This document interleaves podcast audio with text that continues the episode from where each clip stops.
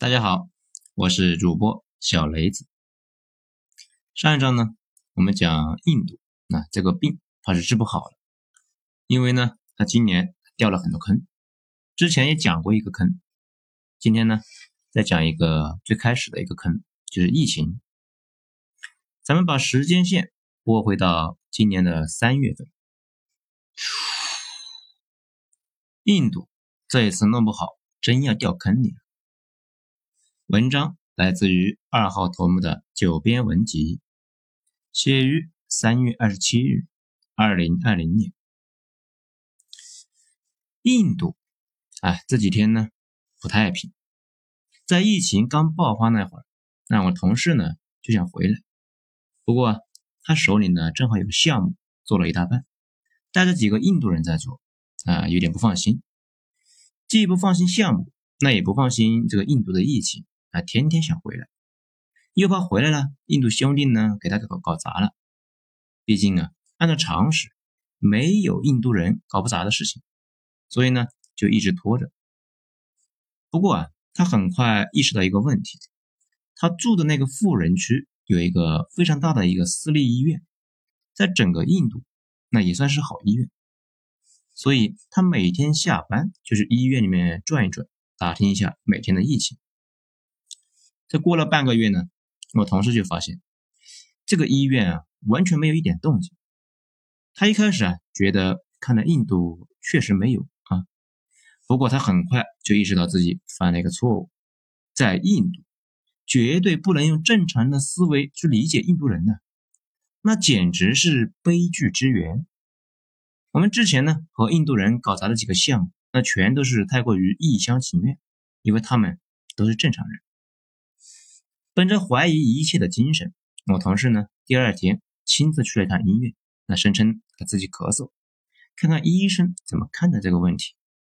然后啊，他的人生观就被电击了。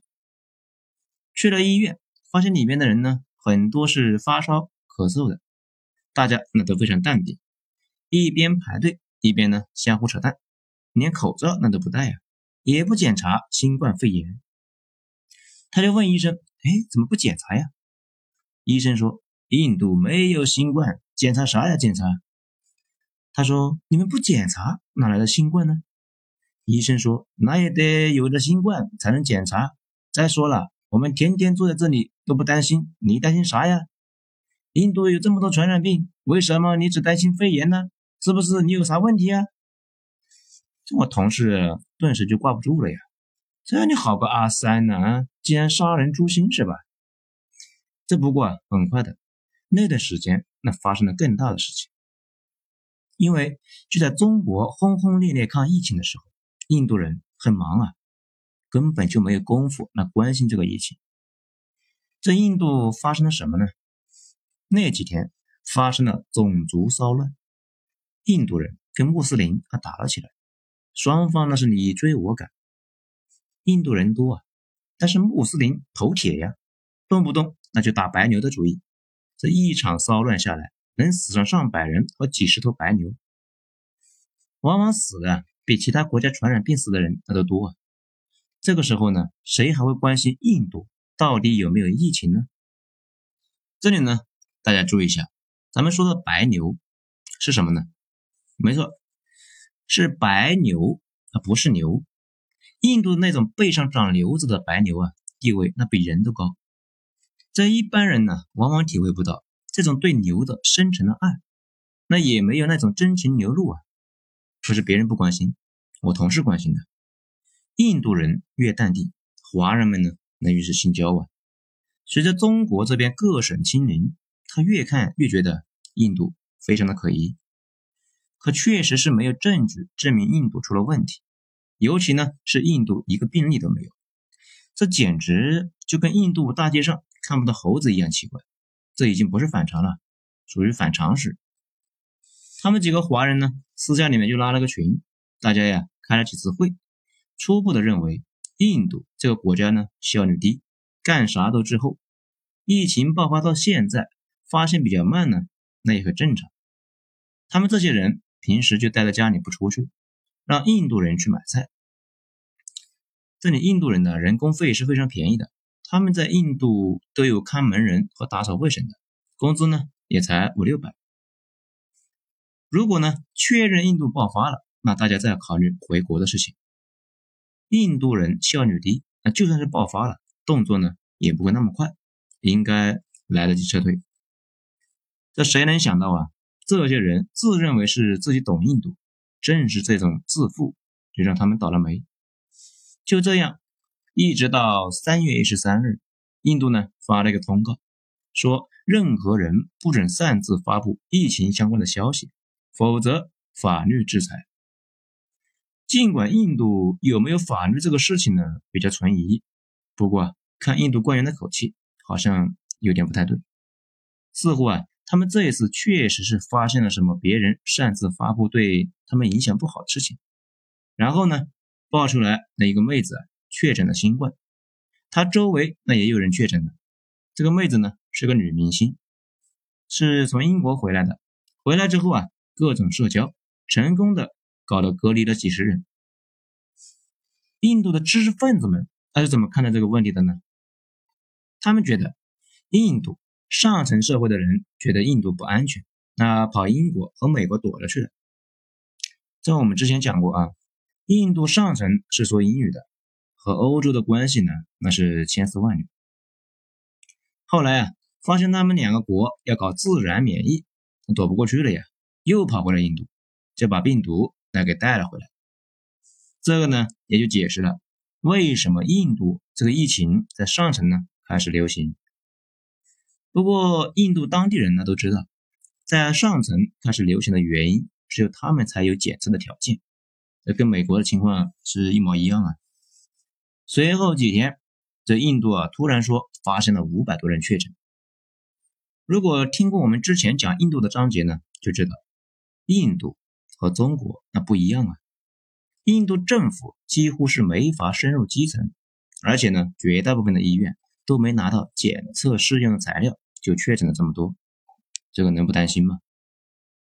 为了确认思路的准确性，他们几个华人呢就赶紧去医院看了一下，这一问才知道，那个富人区的私立医院拿到了试剂，测试了十来个人，发现有两个确诊，然后啊，死活就不再测了。作为在印度行走多年的老司机，那这一下呢，大家就明白了，回国的时候到了，几个人呢就赶紧回去安排交接工作。不过大家也不是太慌，毕竟以印度人的效率，有所动作应该是在一个月以后。这谁能想到啊？三月二十二日没有一点征兆，印度就宣布不准商业飞机在印度降落，啊，说是飞机有病毒。What fuck you？什么病毒能够比印度更毒呢？这才几天，怎么会这么快呢？不过事实就这样。随后，印度开始封城，到二十四日宣布十三亿人封城，而且警察已经操作起了棍子，那上街去了。整个操作那是一气呵成，毫无违和感。以往印度啊半年搞不定的事情，这一次三天就搞定了。而且过去三个月没有任何动静，现在三天之内就不让华人回国了，那他们这群人呢，就完全是懵逼的状态，已经回不去了。没想到吧？至于这两天大家呢在各个新闻里面看到的印度警察拿棍子打人的事情，属于印度的保留节目，而且是英国人教给他们的。大家看民国电影和港片，英国人的地盘上，警察们都拿着棍子。啊，当初呢，印度人跟着英国人在香港、天津、上海，的日常操作就是拿个棍子到处溜达，看谁不爽，那就修理谁。每次听他们说民国饭，哎，咱们就忍不住啊，在想阿三操根棍子打人的情形。这想不到有生之年还能在我国新闻上铺天盖地的能看到。这我同事他们几个人呢，就现在就崩溃了。这万万没想到啊！自以为太了解了印度，却忘了印度的基本属性是薛定谔的印度。如果你觉得你了解印度，恰恰说明你根本就不懂印度。那现在的印度是什么样呢？整体状况没人知道。印度现在已经全面封锁了消息，不让随便报道，甚至呢威胁说谁要是乱说就把他抓起来。所以呢，咱们讲这个事情，那还是冒着很大的风险的。理论上讲，那妥妥的是触犯了印度的法律呀，容易被跨国逮捕。不过啊，有几件事情那是清楚的。首先，那边的华人们最担心的事情是骚乱。中国人对“骚乱”这个词理解的很肤浅，这绝对是这一代人的幸运了。不过印度人那就没这么幸运了，经常的是，什么破事那都能够骚乱一次。那最无聊的一次呢，是死了一头白牛，印度教和穆斯林竟然呢升级成了千人大械斗。不过这一些在公民身份法这玩意面前，那都是小儿科。这个法律是印度二零一九年年底颁布的，目的呢是在于授予那些到印度避难的难民以印度合法的身份。但是印度政府的状态却很有意思，谁都可以加入印度，这唯独穆斯林不行。这随后啊就激起了印度国内的大幅反弹，政府那就是不让步。之后这个法律呢引发了十几次的大型骚乱，几百次的小型的冲突。甚至特朗普访问印度的那一天，印度还爆发了骚乱，上万人的互砍呢，警察在边上围观，砍死了三十六个人，伤了几百人。现在呢，印度人那就更有骚乱的理由了，因为印度一夜之间就陷入了物资短缺，尤其啊是口罩。我同事他们呢所在的富人区里面，大肆的收购口罩，医用级别的已经达到了好几百块钱一个。这要知道，在印度三四百块钱一个月就能雇一个仆人，因为富人们不仅自己用，还要给自己的家人和仆人买。仆人们呢，每天出去买菜，得防止他们把病毒带回家呀。所以呢，有多少收多少。华人们从国内搞到不少，而且呢，前期印度人不买这玩意儿，市场上能够买得到的，大家都囤积了。现在呢，情况突然急转直下。大部分人不敢随便拿出一堆来高价出售啊，弄不好会引来这个民众的围攻，那也不是不可能的。印度人跟俄似的，这稍微有点事啊，就一大堆人啊围挤过来。平时温驯，但是一旦聚集在一起，稍微有点刺激啊，就会发疯，根本就没法理解，没法预测。这可能就又问啊，待在富人区，那怕什么呢？这就是不了解印度的国情呢。印度跟中国不一样，富人区跟贫民区那是挨着的。富人区那些富豪们呢，最喜欢的事情就是把豪华大楼盖在贫民窟的边上，这毫无违和感呢。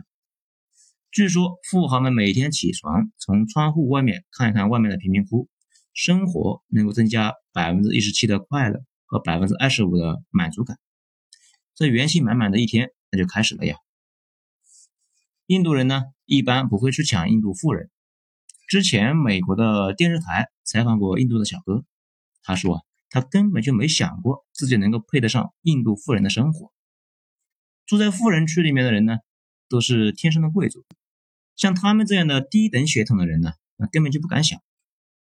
不过富人区和富人区那差别很大，他们称为真正富人区的那地方呢，确实是安全的不得了。这里边呢有持枪警卫天天守着。这里说一下啊，印度这个国家呢持枪支那是合法的，民间枪支存有量仅次于美国。所以说啊，任何人靠近印度人和印度的猴子都会被制止，白牛那却不会。这谁的地位高，大家就懂了吧？但其他的华人待的那个地方呢，类似中国十八线小县城的一个水平。那当然了。比普通的印度老百姓那强太多了。还有印度的警察，这是谜一样的一群人呢，各个邦那都不大一样。他们呢，大家称他们为测不准的印度警察，在需要他们的时候啊，永远找不着。这一旦出现呢，就往往就是又破事巨多。现在呢，华人如果不了解印度，用中国的观念去理解印度，那感觉还行。但是。我同事他们这些年混迹印度多年的老同志，精神上经历着疫情和群众的一个双重折磨，这担心疫情呢扩散到失控，这又担心印度民众就发疯似的呢，啊到处揪斗华人，尤其是有口罩的华人。相比较老同志担心的骚乱，年轻人们啊更担心印度接下来的物资短缺。封城令一出，印度呢到处都在排队购物囤积物资。到底印度能不能够在国家休克的状态下保持物资供应？印度人自己呢肯定是有信心的。事实上啊，印度人很少没信心，毕竟印度人对生活的要求很低。禁欲系的群众，没人能够比印度人更乐观的。但华人们那不可能不担心的，毕竟心还没那么大呀。如果断水了，让他们去喝恒河的水啊，他们也接受不了啊。你们见过刷牙、洗脸、洗衣服这几种行为在同一段河岸上同时发生吗？你们能够想象你去喝这样的水吗？你们不能，除了印度人，没人能够做好一个印度人。当然了，最直观的问题是，很多华人呢，直接被酒店扫地出门，这满大街的找落脚点。酒店那就别想了。只能够是通过社交媒体联系那种在印度富人区租房子的华人。那我同事呢，他们租了一套类似别墅的东西，竟然有五个马桶，人均一个马桶呀！这要知道，马桶在印度绝对是身份的象征呢。普通平民每三百个人一个蹲坑，八百个人一个马桶，他们这几个人竟然人均一个，这简直是赤裸裸的炫富啊！这被打劫了。那真是活该呀！本来他们五个人呢在一起住，这两天又多了五个人，其他的华人那也差不多。这些人呢回不了国，印度呢也不太欢迎他们。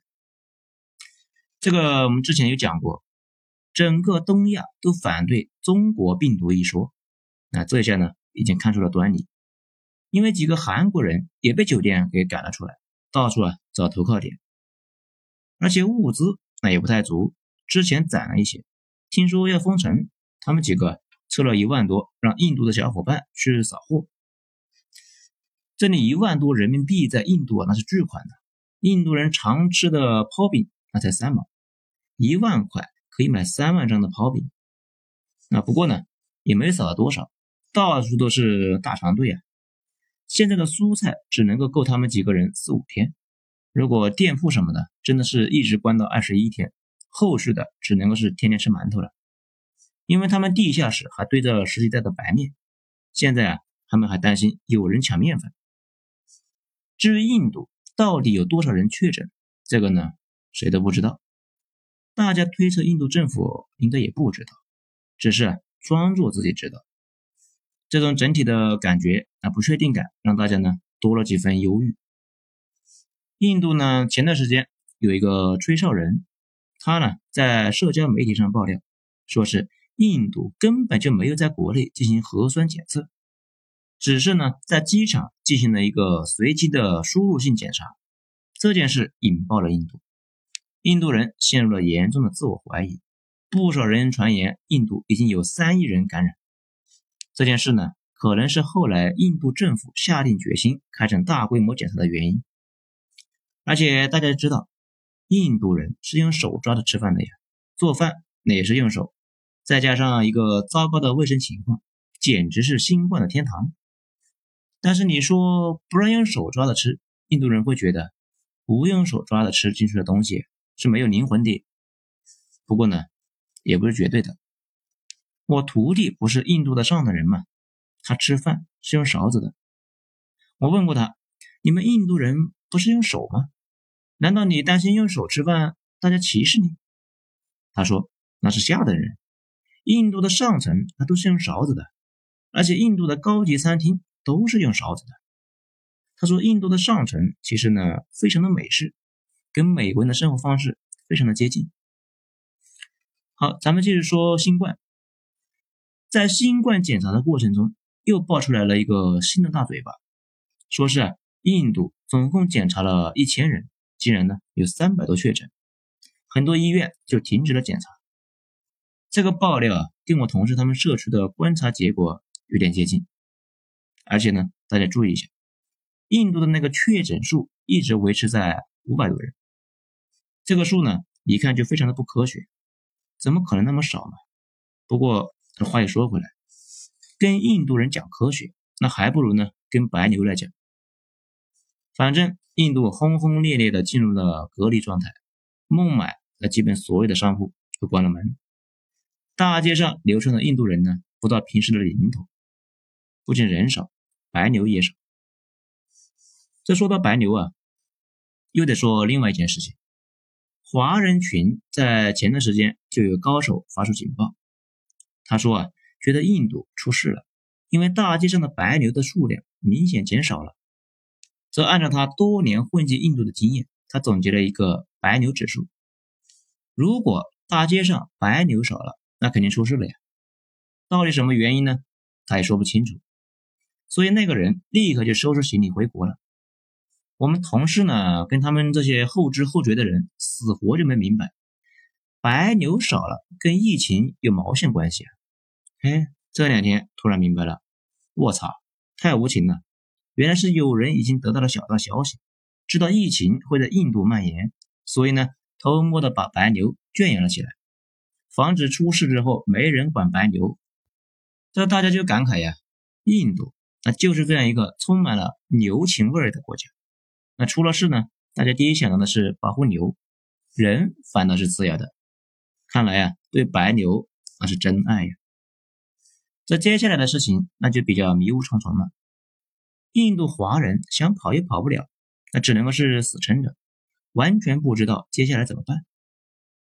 我们几个呢就给他出主意，说找印度政府有用没有啊？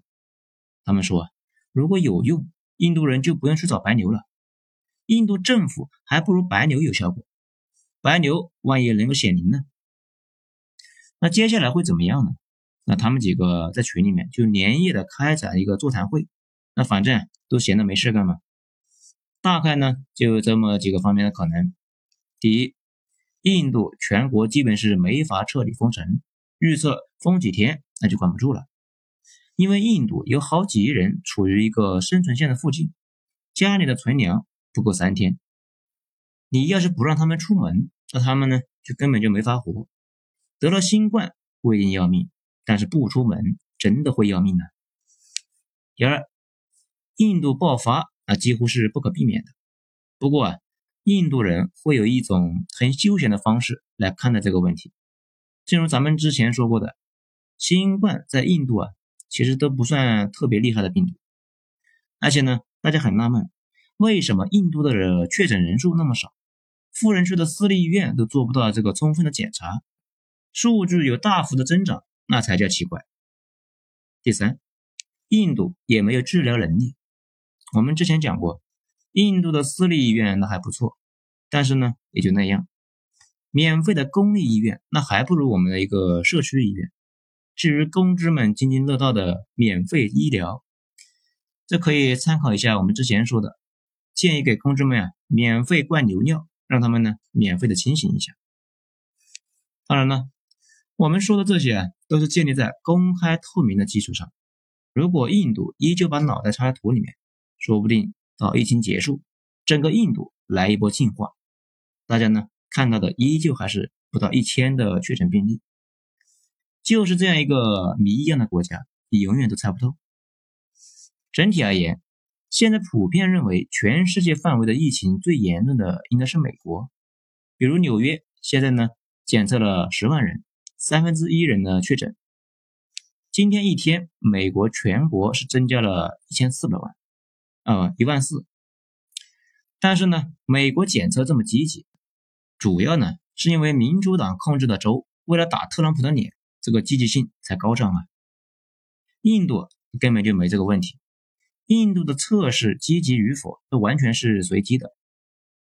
不过呢，我们反复说过，印度就是猴版的美国，美国就是豪华版的印度，他们两个都是平时没啥事，有事呢那就是个大事。所以个人感觉，印度没有道理比美国差，大概率呢后来居上。